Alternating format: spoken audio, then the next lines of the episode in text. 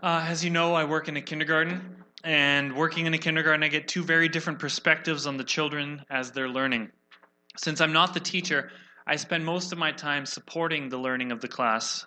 Usually, this means that the kids are sitting on the carpet in the room facing the teacher, facing the smartboard, and I'm behind them, um, sitting in a chair, making sure they're paying attention and following the rules. Of the two um, perspectives, this is my primary perspective, and it's also the more negative perspective. And not just because, as the CPREP ladies will tell you, when you sit behind a group of four and five and six year olds, it's nothing but an unbroken horizon of butt cracks. That's, that's all you see. Nothing but ill fitting pants as far as the eye can see.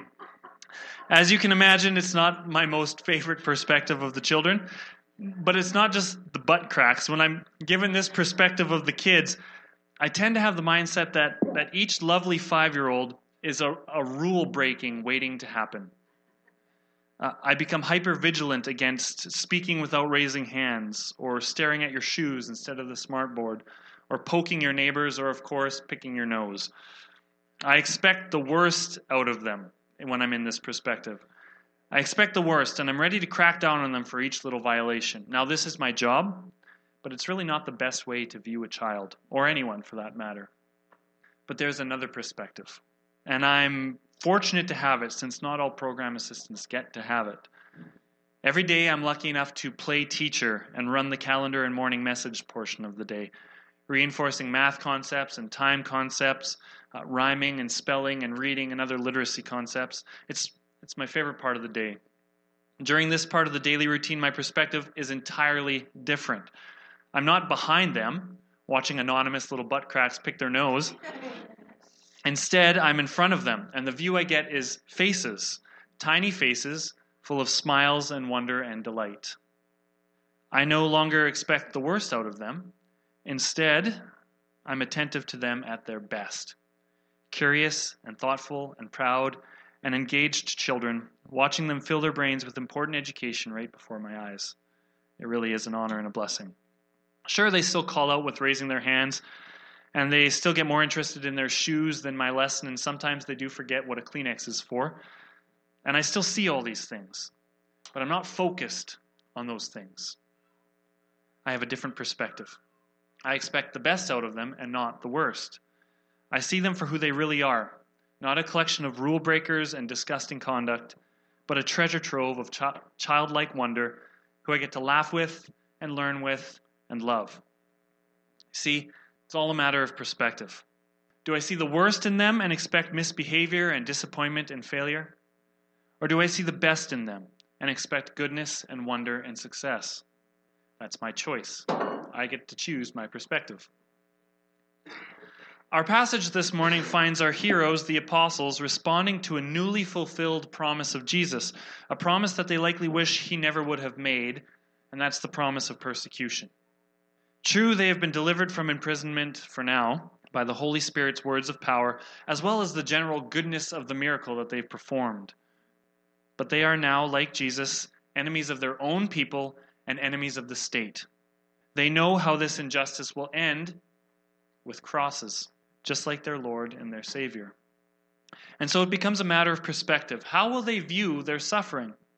How will they view their mission? How will they view the call of their Master? What was the perspective of the early church in the face of suffering and oppression and hardships?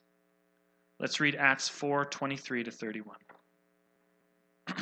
as soon as they were freed, Peter and John returned to the other believers and told them what the leading priests and elders had said.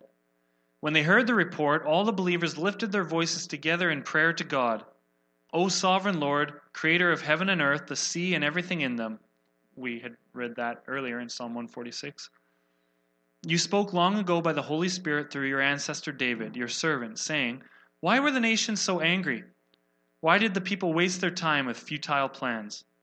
The kings of the earth prepared for battle, and the rulers gathered together against the Lord and against his Messiah. In fact, this happened here, in this very city.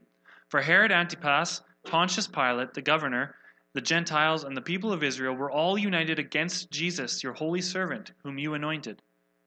But everything they did was determined beforehand according to your will. And now, O Lord, hear their threats and give us, your servants, great boldness in preaching your word. Stretch out your hand with healing power. May miraculous signs and wonders be done through the name of your holy servant Jesus. After this prayer, the meeting place shook, and they were all filled with the Holy Spirit. Then they preached the word of God with boldness. That is the longest prayer recorded in the book of Acts, and there are a few important things to learn from it. But first, I want to talk about how the prayer is offered. It's the first glimpse we have as to the perspective offered by this passage. Question for you Who is it that says this prayer? When I first read the passage, without even thinking about it, I mentally assumed that it was Peter praying. And I'm, I'm sure some of you did too, because it's always Peter saying everything all the time in these early chapters of Acts. It's Peter who steps up in Acts 1, 2, 3, and 4 to deliver powerful speeches. But that's not what the text says. Rather, after reporting the entirety of the account with the crippled beggar to their companions, the entire group, the entire group raised their voices together to God. And that is a beautiful distinction, a clear portrait of absolute unity. The Greek word translated together, you knew that there would be Greek coming, right? Well, here it is. The Greek word translated together is homothymadon. It's a word that Luke really enjoys. It's a word, it's used 12 times in all of the New Testament, and 11 of those times are used by Luke in Acts. So it's a word that he favors. Notice the conspicuous prefix on the word homothymadon. What do you hear first? Homo. It's a prefix that means simply same.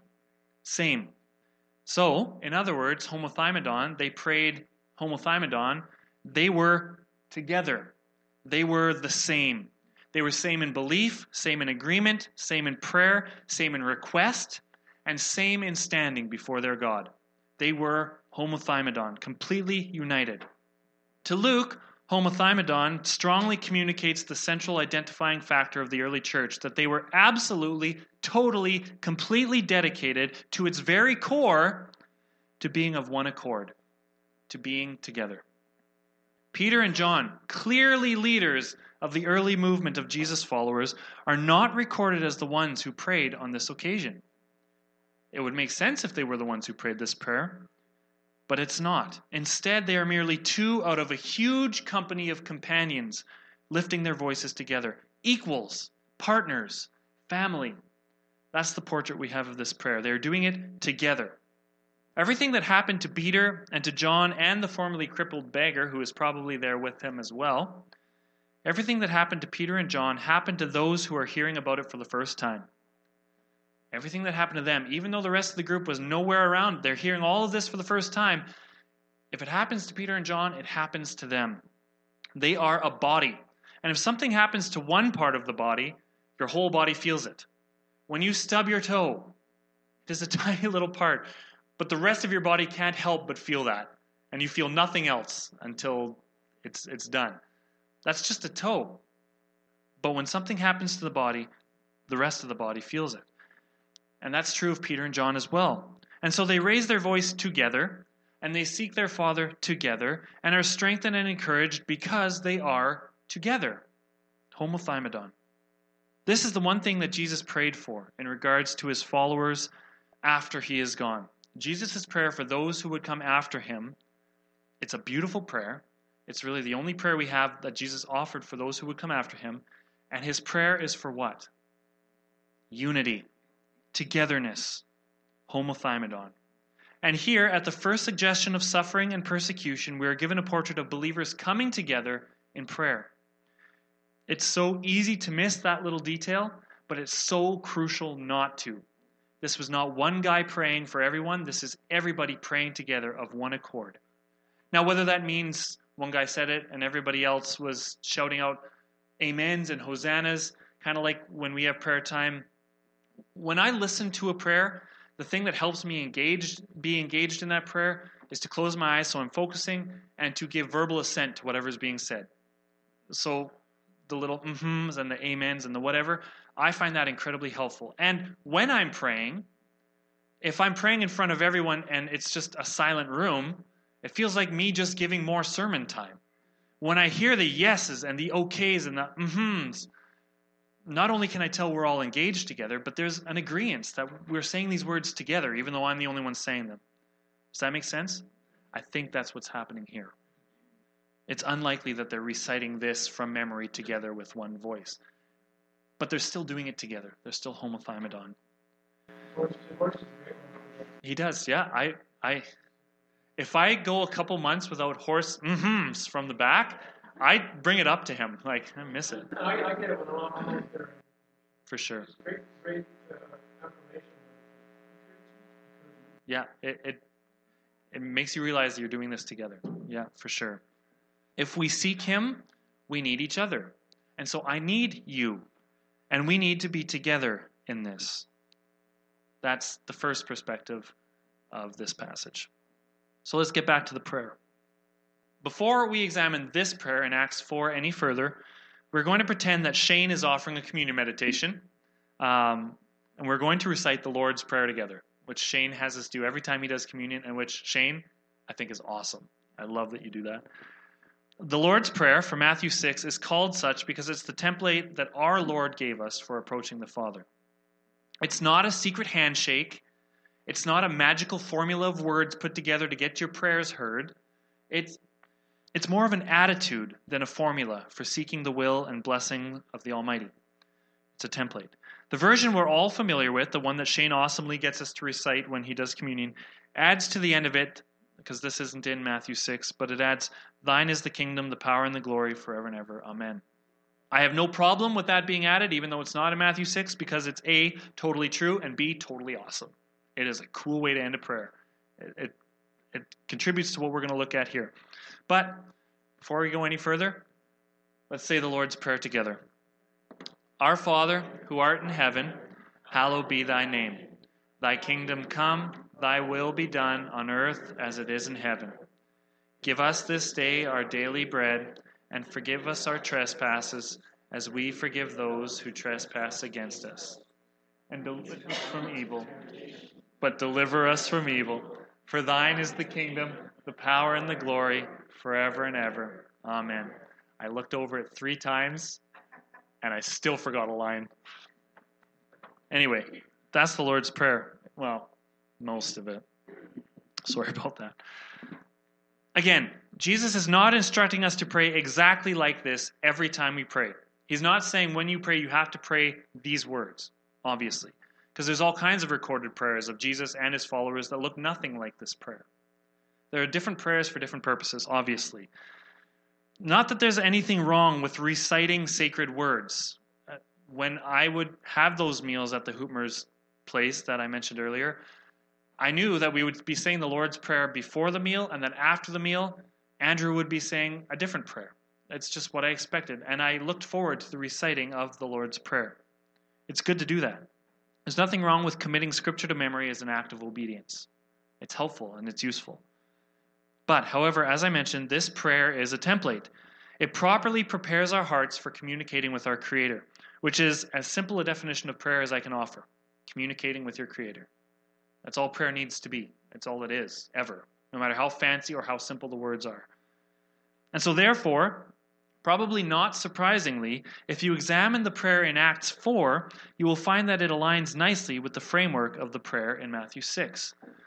Our prayer in Matthew 4 follows the template of the Lord's Prayer. How so? Well, let's look. Number one, both begin with a proper address of the Father, describing his un- divine uniqueness and his holy character. Our Father who art in heaven, hallowed be thy name. Hallowed is just a Shakespeareish way to say holy. Your name is holy. In Acts, in this prayer we have here of the believers in Acts 4, God is addressed as sovereign Lord who has made the heavens and the earth, the sea and all that is in them. This is very Old Testamenty language. It spans the law in Exodus 19, there's a prayer like this. In the historical books, in Nehemiah 9, there's a prayer like this. In the books of poetry, Psalm 146, which we read this morning, has a, a, portion of it that reads just like this. And the prophets, Isaiah 42 has a prayer just like this. So this is very connected and rooted in their sacred literature, which is how any prayer should be. So, sovereign, they, they call him sovereign since he is in absolute control, which would have been a tremendous encouragement to those suffering in his name. to call the one you're, fo- you're following sovereign means that they are absolutely in control. And if you know what you're going to go through, because your sovereign Lord promised you would go through these trials and suffering, then it would be an incredible encouragement to know that He knows this and is in control of that. It might also make you shake your fist at Him a little bit and say, if you're in control, why? But that's a matter of perspective. We'll get to that in a bit. So they address Him as sovereign because He's in control. They address him as Lord because he bears authority and he deserves allegiance. In fact, the word here translated Lord in Acts 4 um, isn't the usual Kyrios, which is the usual title given to Jesus and to God in the Greek. Kyrios is like a political title. So, like Caesar is Lord, right? Here it's not Kyrios. Rather, it is despotes, which should sound familiar the English word despot is derived from this word, and despot is not a nice word. What is a despot? A dictator, right? A tyrannical leader who abuses his people to get what he wants, is kind of our understanding of what a despot is. Interesting that that's the same word used here of, of Jesus, of God. Why? Well, despot refers to a master slave relationship. It then became, in English, a tyrannical um, dictator. But it, a despot was a master in a master slave relationship. A despotes is one with absolute authority to act however he wants and treat his subjects however he wants. That's what a despotes is. In other words, those who lift up their voices in prayer begin by addressing the fact that he is sovereign, he is in control, and they are his slaves. Not servants, which is a nicer title, slaves. They are slaves to their Lord. And he can treat them however he wants to treat them. He can treat us however he wants to treat us because he is in absolute control and he is absolutely despotes, master, Lord. He can do whatever he wants. We I think a lot of times we forget this about the man, person, being thing that we're praying to that he can do whatever he wants, and we think, you will do what I want. Well, we are the slaves. He is the master. He will treat us in whatever fashion he wants. Now, that sounds incredibly harsh and discouraging. Again, I'll address it. It's just a matter of perspective. So he is sovereign, he is Lord. And then, to emphasize this absolute power, they extend the intro to their prayer to cover his role as creator. Not just creator, creator of what? It's the same language as Genesis 1 creator of heaven, earth, the sea, and all that is in it. Things above, things below, and the sea.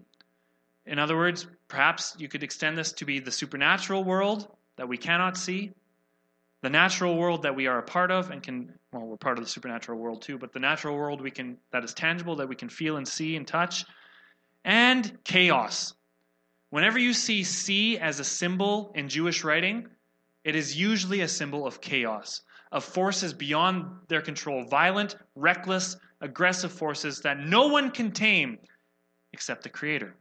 That was true even in the creation story. That's true in Job.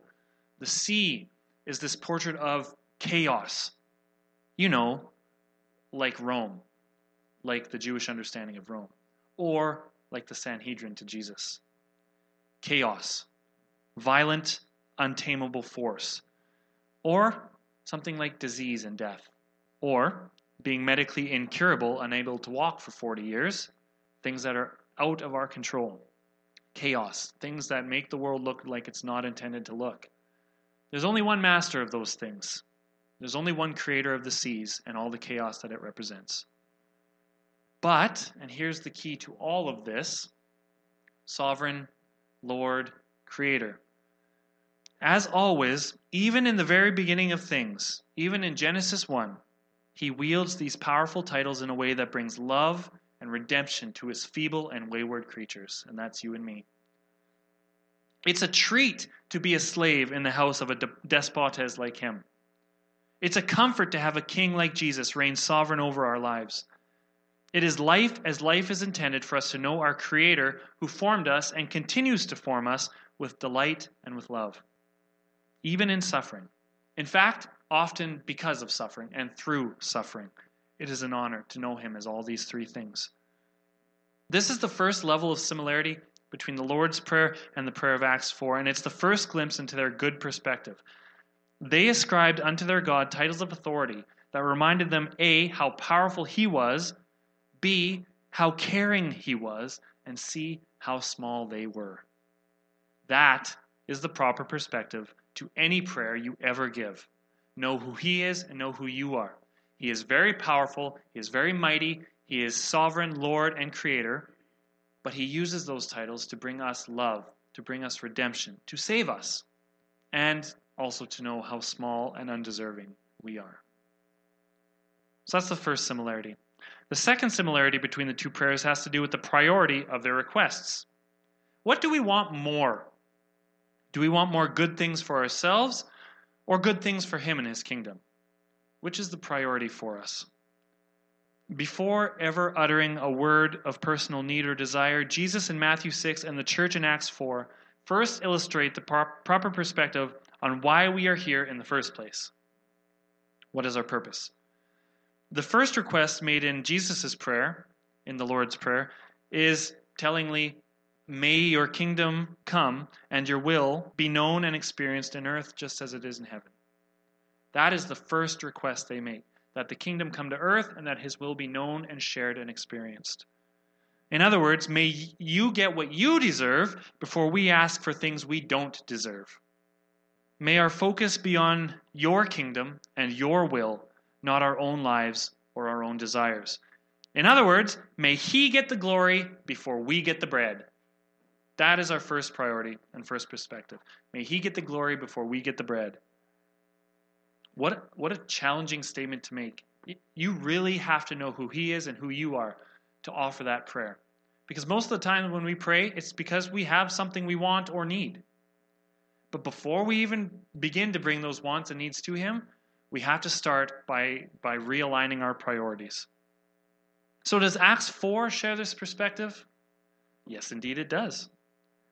By connecting the opening words of Psalm 2 to the crucifixion of Jesus, the church makes a direct connection to God's guiding plan and glorious will. We see the kerygma again, the, the basic message of the apostles. We see the kerygma. We see the historical nature of Jesus and the shared blame of humanity. This is what it says. These are the opening words of Psalm 2 that they quote here in Acts 4. Why were the nations so angry? Why did they waste their time with futile plans? The kings of the earth prepared for battle. The rulers gathered together against the Lord and against his Messiah. And then the company of believers goes on to say, In fact, this has happened here in this very city. For Herod Antipas, Pontius Pilate the governor, the Gentiles, and the people of Israel were all united against Jesus, your holy servant, whom you anointed. But everything they did was determined beforehand according to your will.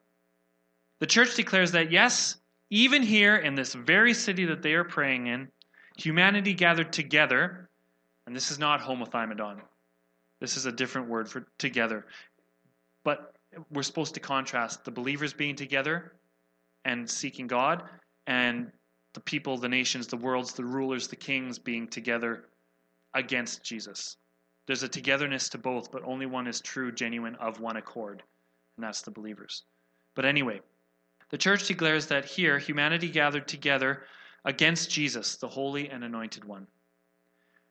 The kings of the earth are represented by Herod, the king of Judea.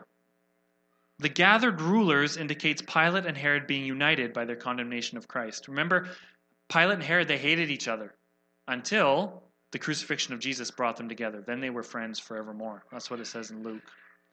So they are gathered rulers. The peoples and the nations are represented by the Jews and the Gentiles. By the way, the phrase used in Psalm 2, why do the Gentiles rage, is a really great image. And the image, the word used for rage, is of a rearing horse bucking against the reins, of kicking and fighting and neighing and chomping at the bit and wanting to be free from its master. And I read a really great quote in, in one of my commentaries that the raging Gentiles um, will even themselves one day have to be subdued by the master. He is at the reins, and one day they will be subdued. They can rage and fight against him and kick against him all they want, but one day they will be subdued. And that is the point of quoting Psalm 2. with the raging Gentiles and the peoples gathered against the Christ. That is how it connects to Jesus' command to seek the kingdom and God's will before ourselves and our own wills. That all of the foolish, vain, and rebellious planning by the enemies of Jesus just resulted in the fulfillment of his will anyway. Right? That, that's the paradox of they were in control of Jesus' life and they got him murdered. But all that showed was that God was ultimately in control. His plan, the plan of salvation, got rolling because they thought they were in control and they crushed Jesus. They weren't in control at all. They pursued their own selfish desires out of fear and pride and ignorance, and still God's kingdom came. Still God's will was done. That's the second crucial perspective of the early church that they had when encountering suffering. They understood that the most important thing was to be aligned with His will within His kingdom. They understood that the most important thing was to be aligned to His will within His kingdom. Seek ye first the kingdom of Chris Lance? No, you vain and ignorant fool. Seek ye first the kingdom of God as His slaves. Whether you are on His side or not, whether you are raising crosses or being crucified on them, his will shall be done.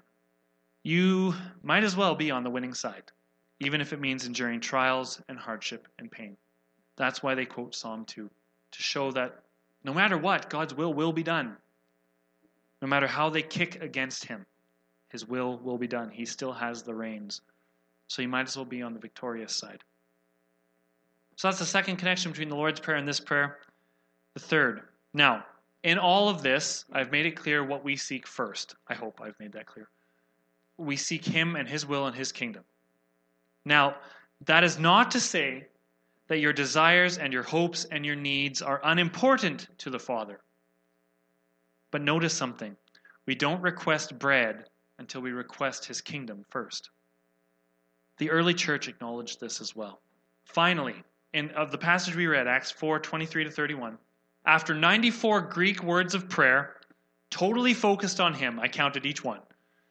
After 94 Greek words focused on Him and His will and His kingdom, the believers finally get to their petition. They finally get around to asking Him what they came to Him to ask.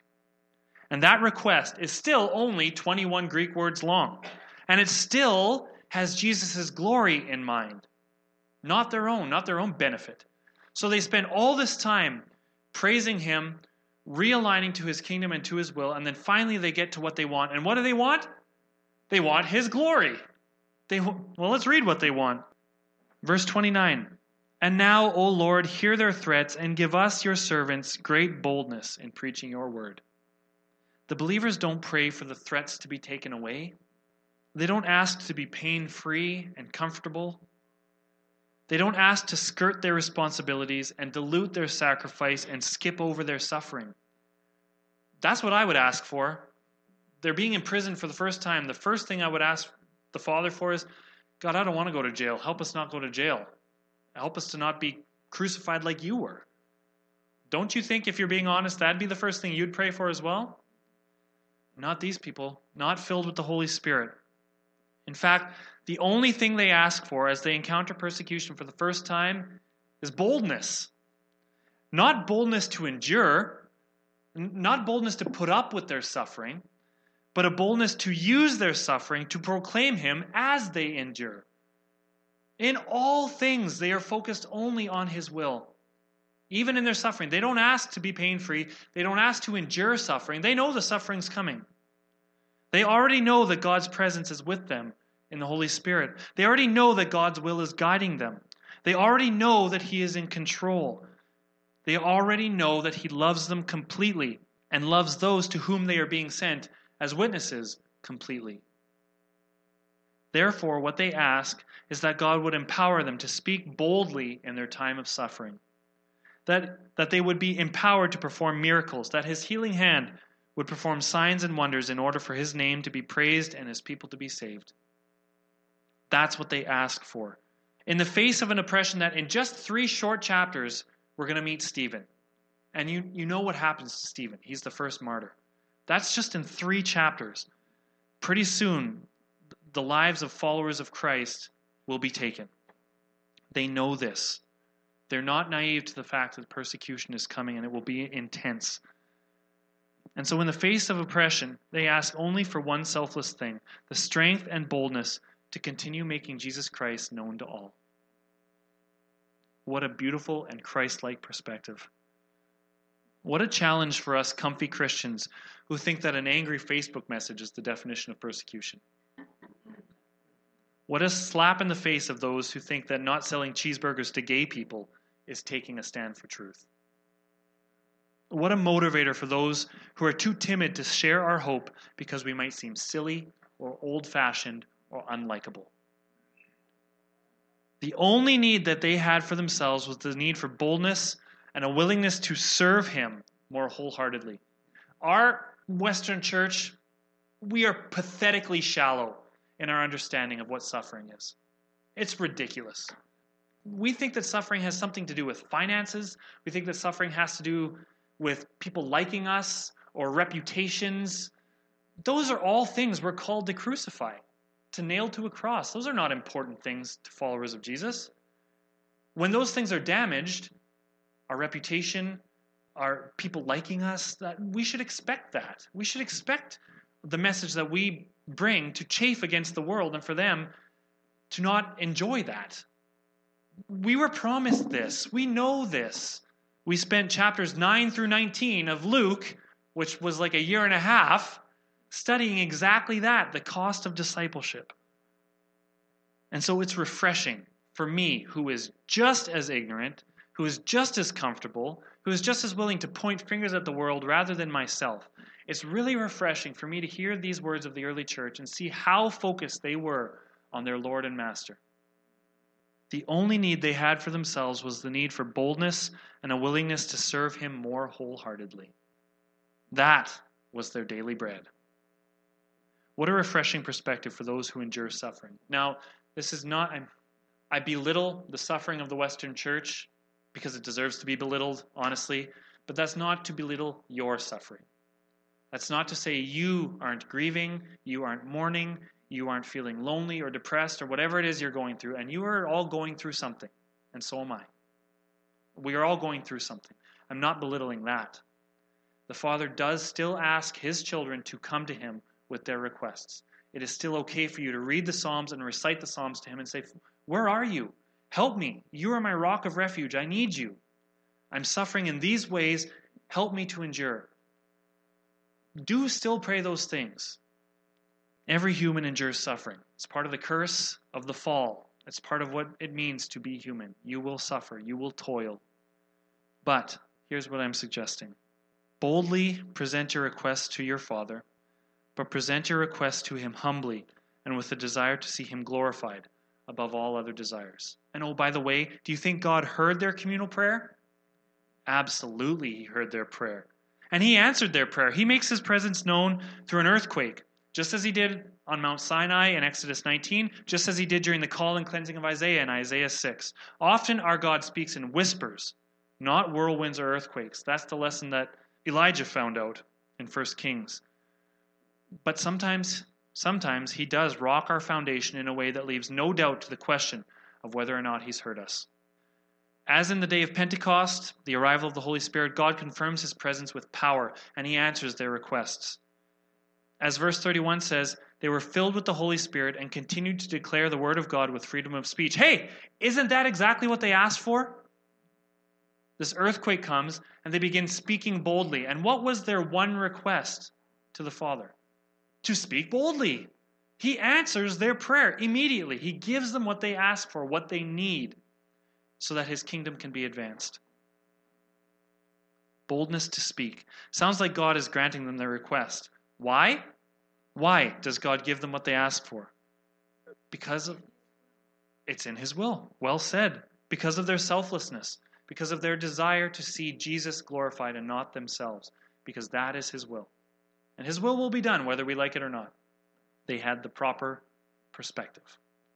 So, in conclusion, because I know this is going long, but in conclusion, so you can perk up your ears, the title of the sermon was that the believers were united together in looking to him. They looked to him with their eyes closed. To find him, they had to empty themselves and close their eyes to really see him. Just like the blind man in Luke 19, He was blind, but he saw Jesus for who he really was. That's true for us as well. Their prayer, the prayer of the believers, is a beautiful reminder to each of us about the proper perspective we need to have at all times, whether we grieve and suffer and hurt, or whether we celebrate and praise and give thanks. And really, we should be doing all those things together anyway. No matter what we go through, our perspective is crucial. We can either see the ugly side, the negative side, the butt crack side of following Jesus. We can see the hardships, the sacrifice of self, and the denial of our own vain pursuits, and we can see those as negative things. Or we can look this beautiful gift in the face and laugh with it and learn with it and grow together with it. And we can see those same hardships as an opportunity to bring Him glory. We can see the same self sacrifice as a down payment on a hope that surpasses all fear and doubt and pain. We can see that denial of our own vain pursuits as a reconfiguration of our heart, soul, mind, and strength towards a truly rewarding pursuit of our Father's desires.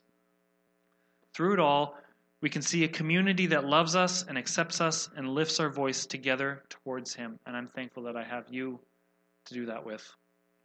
And most of all, more than any of this, because the ultimate goal of all, all of this is this next thing. Most of all, we see a sovereign Lord and loving Creator who unravels His will and unveils His kingdom for us, even as we suffer for His holy name. That's if we're fortunate enough to suffer for his holy name. And if that's not a brand new perspective on life, I don't know what is. We are going to pray and then sing Seek Ye First, because really, Seek Ye First is all of this sermon in a three minute song. and we could have just done that instead of. But I'm going to pray and then we'll sing. Father, help us to seek you and your kingdom first. You are good and glorious. You are powerful and mighty, and we know that you use your power and your goodness to further your kingdom and to bless us, your followers. We know that we don't deserve those blessings. But Father, I pray that you would help us to seek you and your kingdom above all other things. Help us to lay aside ourselves to pursue you. Help us to see hardships and suffering as another opportunity, a powerful opportunity to bring you glory. You are good and you are worthy of that glory. And so I pray that as we leave here today, we would know that we are united together in you. And I pray that that unity would give us strength to boldly proclaim you and make you known. Father, uh, thank you for the blessing of suffering, that it builds endurance and builds faith and builds character and helps us to relate to you, Jesus, all the more. We love you, Jesus. And as we sing this last song, Pray that we would mean it, that our hearts would really seek you above anything else. We pray this in your powerful name, Jesus. Amen. Let's stand and sing.